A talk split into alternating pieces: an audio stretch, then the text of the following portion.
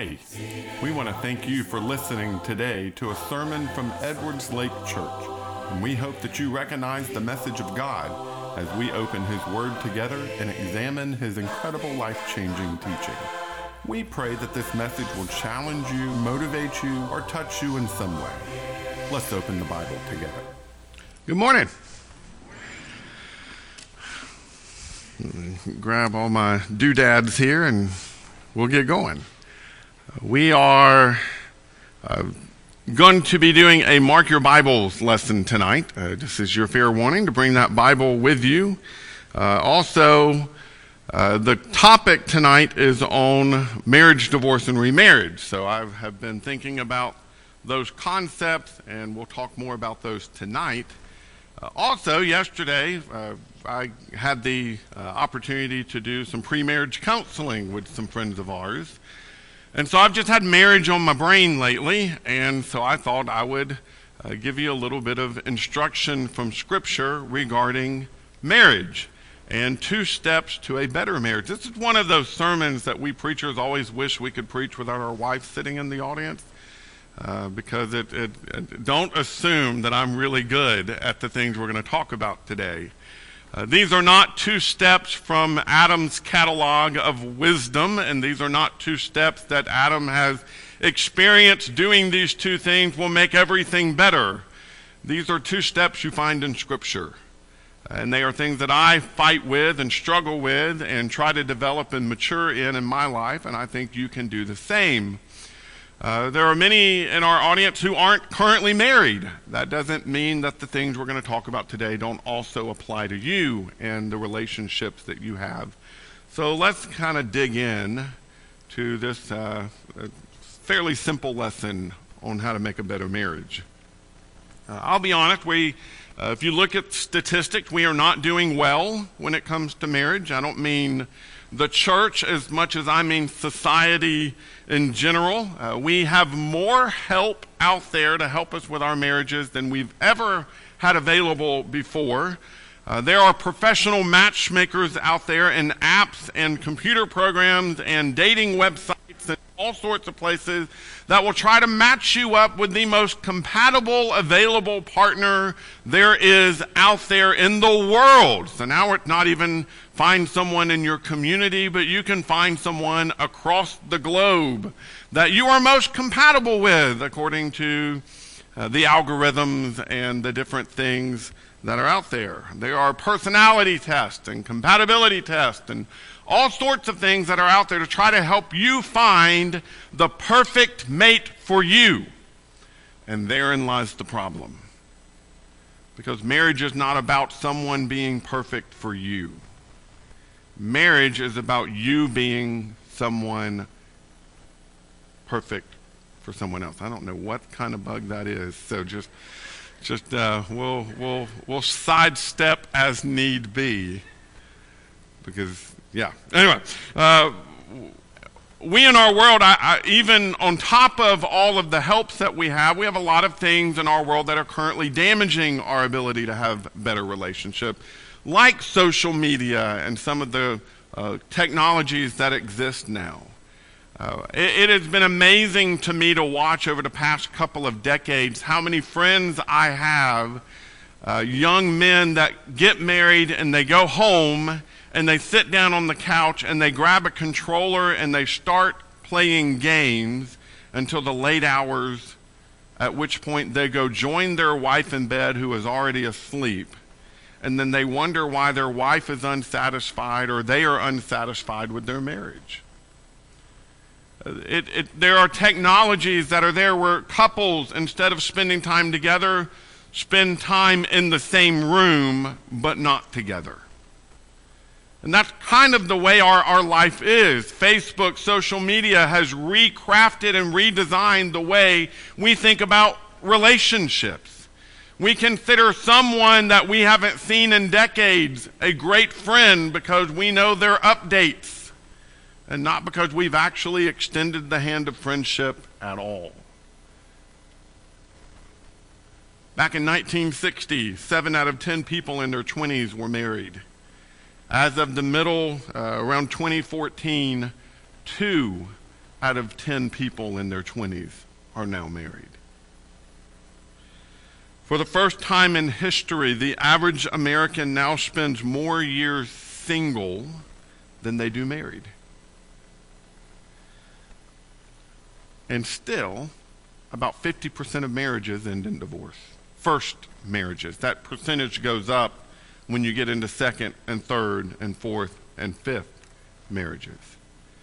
What I find interesting about that is that I remember back in the late 80s, early 90s, back when I can remember these types of things being discussed as a child, where the discussion was well, 50% of marriages are ending in divorce. So maybe the problem is we just need to get married later. We need to get married when there's more maturity. We need to get married when you've accomplished more so that you're bringing more to the table. And there were all these explanations as to how we can make marriages better by making marriages later. The truth is, what we're finding is marriages are happening later, they're happening less, and they're still ending just as often. Because the solution is not found in timing, and it's not found in psychology and it's not found in dating websites and compatibility tests and understanding people's personalities. The success of marriage has nothing to do with what the world can offer you, but everything to do with what God can offer you. And we forget that sometimes. So I'm just going to give you, I, I, I, could give you 20 steps to a better marriage, 10 steps to a better marriage, but I've got a time restraint that I keep breaking week after week after week. So I'm going to give you two steps to a better marriage that I think will be uh, at least good summary ideas that will help you develop into the kind of person that makes a good marriage. The first step is this love God until nothing is left. Love God until nothing is left. I base that off of a couple of verses. Luke chapter 14, verse 26 and 27. If anyone comes to me and does not hate his own father and mother, wife and children, brothers and sisters, yes, even his own life, he cannot be my disciple. Whoever does not bear his own cross and come after me cannot be my disciple. Now, we know Jesus isn't promoting hatred. That goes very much against many of the other things that Jesus taught. What Jesus is promoting is priorities. That when we have a great relationship with God, a dependency on God, a love for God, in comparison, any other relationship would be akin to hatred. Because when you couple this verse with passages like Matthew chapter 22, verse 37, where he says, Love the Lord your God with all of your heart and all of your soul and all of your mind, and then it's even added in other passages, all of your strength. This is the great and foremost command.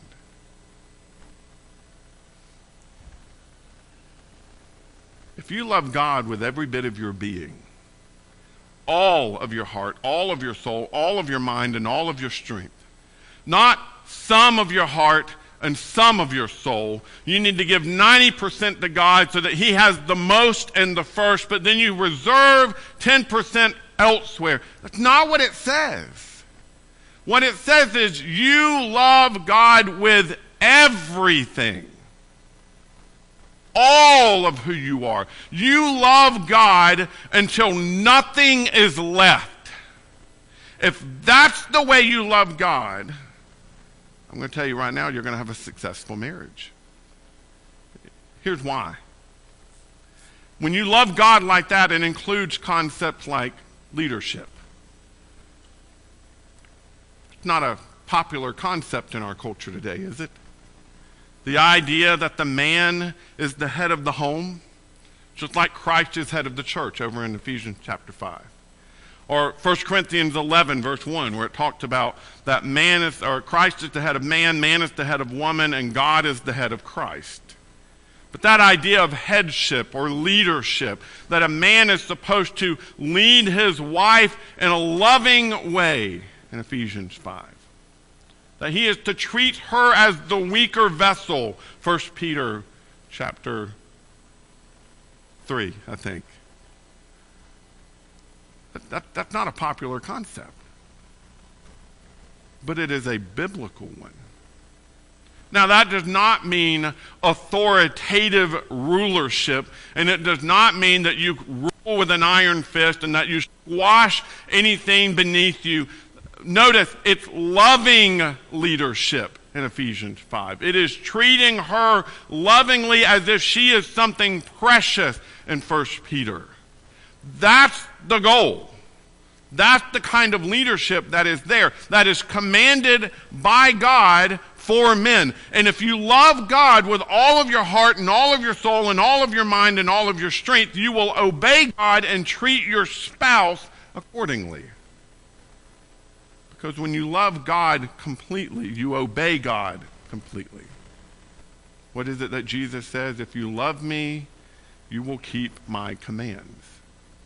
And so, if God tells us to lead, if God tells us that we are to, as men, provide spiritual guidance for our wife and for our children, that we are to be heads of our homes, not just in the sense of authority, but heads of our home in the sense of responsibility when that's the kind of husband we are being, when we are promoting and having biblical conversation about God's ideas and how God says that we should live, and we are engaging in God focused activities as a family, because those are the things that God would have us to do, that show of God most.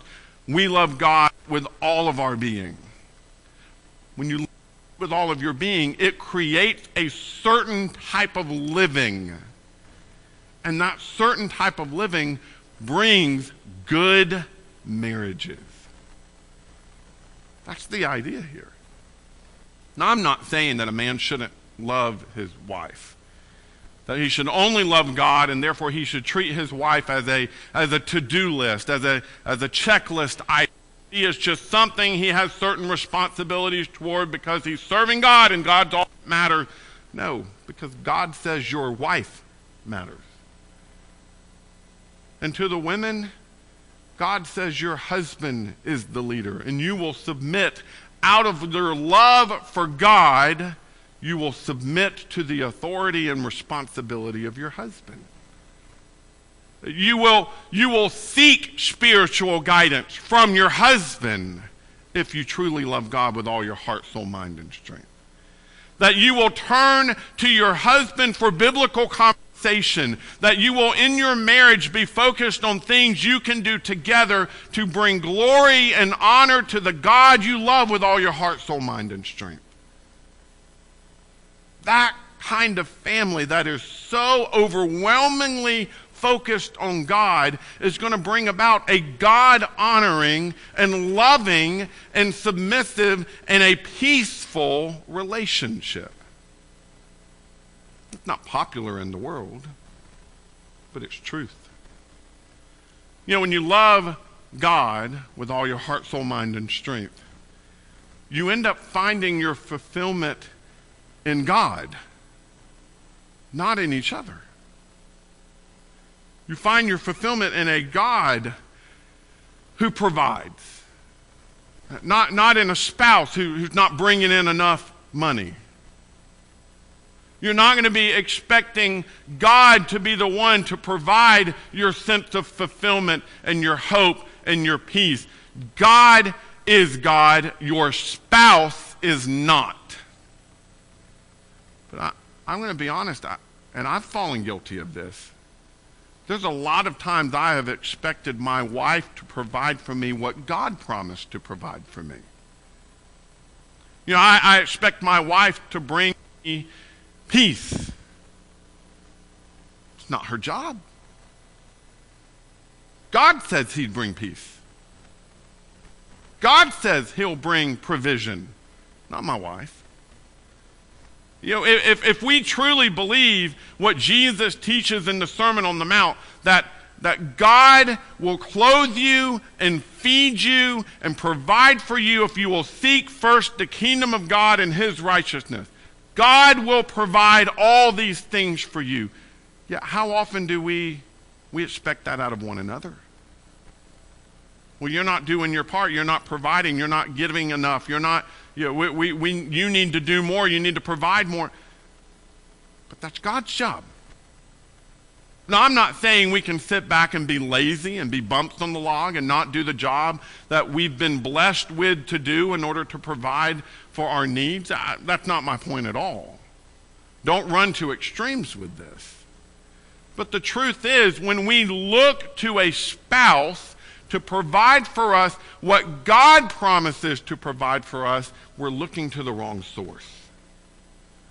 How often is it? that marriages fail because of disputes about intimacy or money. Those are the two number one issues. And I, honestly, it, it, depending on the survey you look at and the year you look at, they, they go back and forth. Sometimes the, the major issue in divorces that, that's filed with the court system is disputes about money, and sometimes it's disputes about compatibility irreconcilable differences or uh, issues, according to counselors, will be issues of intimacy. Now, here's what I find interesting on God source of provision also promises to be our source of comfort. Aren't we looking to the wrong source when we blame our marriages for those things? your spouse, not your God. Your spouse is a companion, is a helpmeet, is a friend, is a partner to go through life with, but they are not your God. And when we learn to love God and depend on God and treat God as God and love Him with all of our heart, soul, mind, and strength, it takes so much weight off of your spouse and it allows your marriage to thrive. Step two love your spouse like you love yourself. We're familiar with that concept. I mean, again, if you read on in Matthew chapter 22, after he says, Love the Lord your God with all your heart, with all your soul, with all your mind. On these, or this is the greatest and foremost commandment. It goes on to say the second is like it. Love your neighbor as yourself. All the law and the prophets depend on these two commands. That's the reason I can say all of the rules about marriage are wrapped up in these two steps. It's because Jesus said it right there. Everything is wrapped up into these two steps. Everything. Ephesians chapter 5 verse 28 tells husbands, in the same way, husband, you are to love your wives as your own bodies. He who loves his wife loves himself. If you continue reading on in that passage, it says this For no one ever hates his own flesh but provides and cares for it just as Christ does for the church. I might regret using this as an illustration, but I'm going to use it anyway because I, some of you are going to check out as soon as I say this. But who's hungry in here? Uh, yeah, all the kids put their hands up, and a few adults did, and the rest of you are like, "Oh yeah." I mean, it, we we get to this point of the day, uh, and we're hungry. And, and that's why I don't want to bring it up, because now your, your mind has gone to lunch. I, I know that. Uh, bring it back. Just, let, just a few more minutes here, okay? We're hungry. Who here planning lunch? Why not?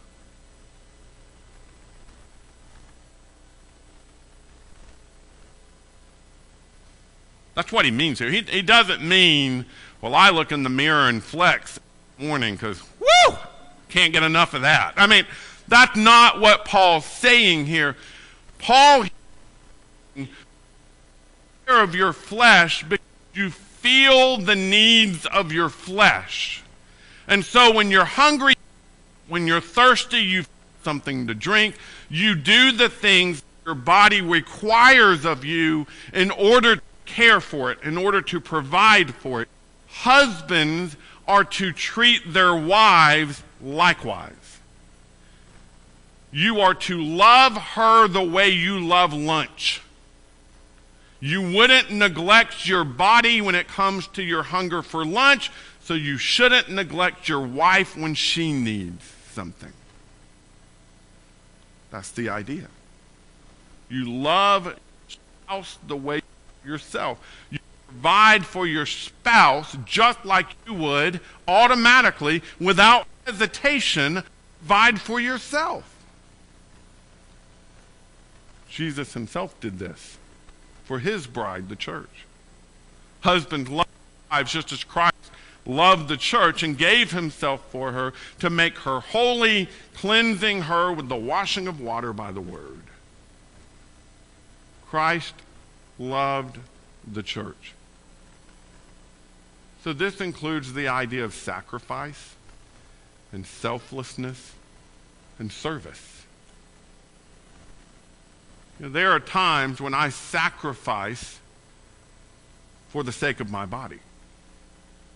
I, I know that sounds odd, but let me, let me put it in these terms. There are times when I'm busy working, I'm down in my office, and I, I'm kind of in the groove, and I'm doing things and, and taking care of things, and all of a sudden my stomach rumbles because I skipped breakfast, and I'm getting hungry, and it's about noon, and my stomach starts rumbling. You know what I do? I productivity for the sake of filling the needs of my body. Ever do that? You sacrifice one thing for the sake of giving your body says it needs. Are there times in your marriage that? When you've got one thing in mind, you've got one idea, you think you're going to go one direction, and all of a sudden your spouse goes, I really think we should do this other thing. And you've got a choice. Do I want to do what I want to do, or do I do what she wants to do? Do I want to take care of what I think is best, or do I want to put myself aside in order to give her what she says is best? Sometimes your wife can be a little bit like a growling stomach. And you drop what you're doing and you go fill that need. Your husbands can be a nagging and you're, doing and you're I mean, that, that, that's the here. That you do what is necessary, you put aside what you have determined for the sake of giving your spouse what they need. Because that's what Christ did for us. You know, the golden rule is a great guideline here. Do unto others, let's, let's change this a little bit do unto your spouse what you would have done unto you. Do unto others what, what you would expect others to do for you. How you treat others the way you want to be treated. Treat spouse the way you want to be treated. If you want her to, on occasion, or him to, on occasion, drop what they're doing in order to serve your need, then you need to be to drop what you're doing in order to serve their needs. Kind of the definition of selflessness. And that's the principle here that, that is laid out for us that, that allows us to be able to treat others the way they should be treated. It means finding happiness not in being served, but in serving others.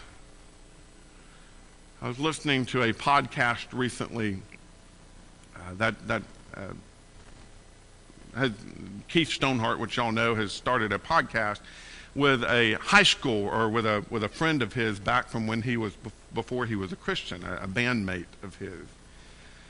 And they got into some discussion on marriage, and so they did a whole podcast on marriage. And it, it was interesting because Keith is approaching this podcast from the perspective of a Christian, and his friend, who is not a Christian, is approaching the concept of marriage from the perspective of the world.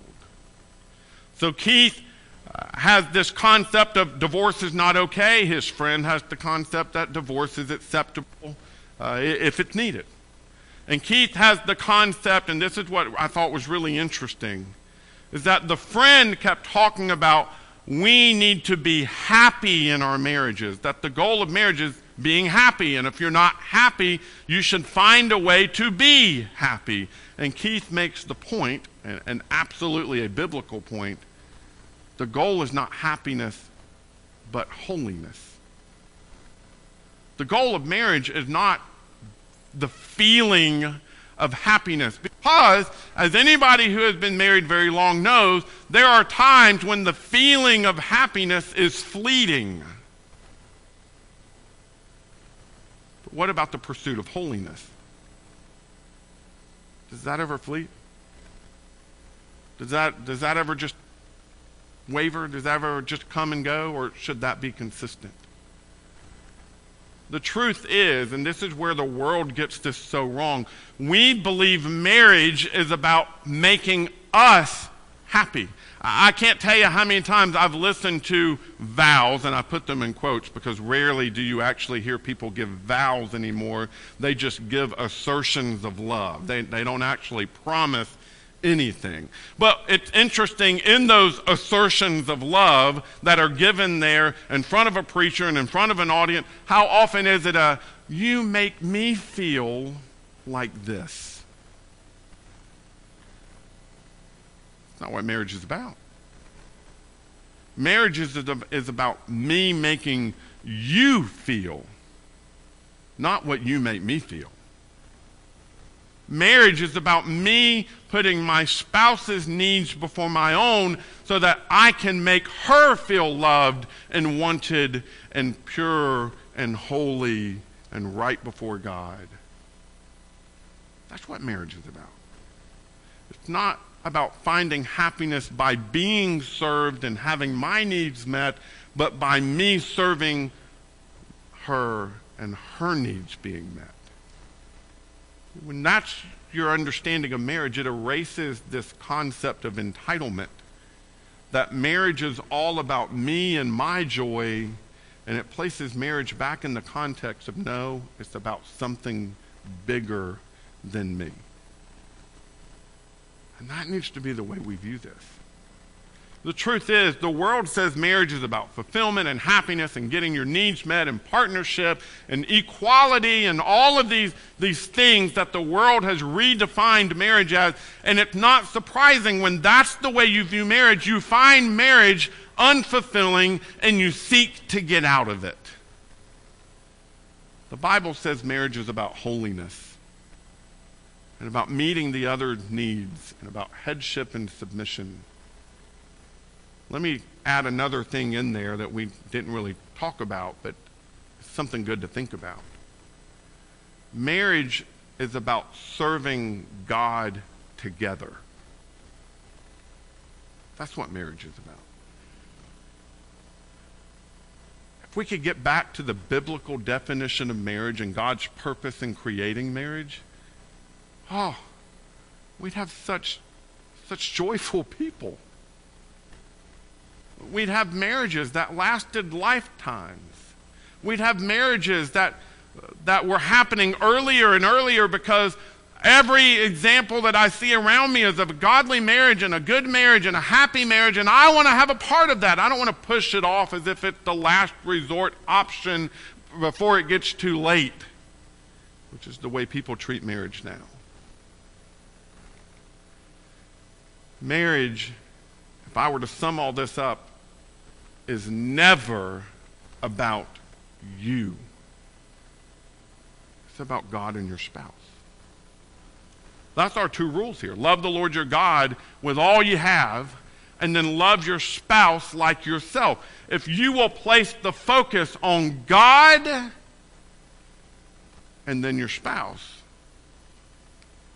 you will be able to build a marriage that is second to none. It will bring you joy and fulfillment and happiness. I tell you, it, it's always astonishing to me to watch the way God's directions just make so much sense, especially when you contrast them with the world's directions.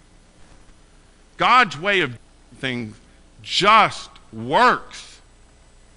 And the reason for that, the reason the Bible has such clear and easy and verifiable instructions on how to do these things is because God created these things. He knows how they're supposed to work. And so why wouldn't we turn to him for the directions on how to build those lives, those relationships? If if you're not a child of God, let me tell you another relationship God tells us about. He tells us how to have a relationship with Him. He tells us how that works. And it's not about what makes sense to us, it's about what He has proclaimed as truth. He has said, if you will believe that the Word of God tells His story, if you will believe that He is God and that He is a rewarder of those who seek Him, if you will repent from living a life without Him and be baptized into Christ and have those sins of yours washed away, then you can be in a relationship with Him. You can be sinless and you can be married to Christ as a part of the church. And I tell you, as, as much as I fail to meet these two steps, God doesn't. God knows exactly how to build this relationship with me in a way that brings joy and happiness and peace. He's a great God. Tell you, if you don't belong to Him, today's a good day to belong to Him. Please, if He can help you in any way, come forward and let us know how we can help you as we stand and sing this song. Thanks for listening and studying God's Word with us.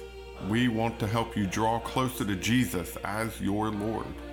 If you feel some need as a result of today's message, whether that be a need to seek God's salvation or you are just in the need of prayers, please reach out to us. You can find out more about us, including contact information, at edwardslakechurch.org. If you want to continue to open God's Word with us, please check out other sermons on our podcast or come visit with us at Edwards Lake Church anytime you can. Thanks again and we pray God's blessings for you.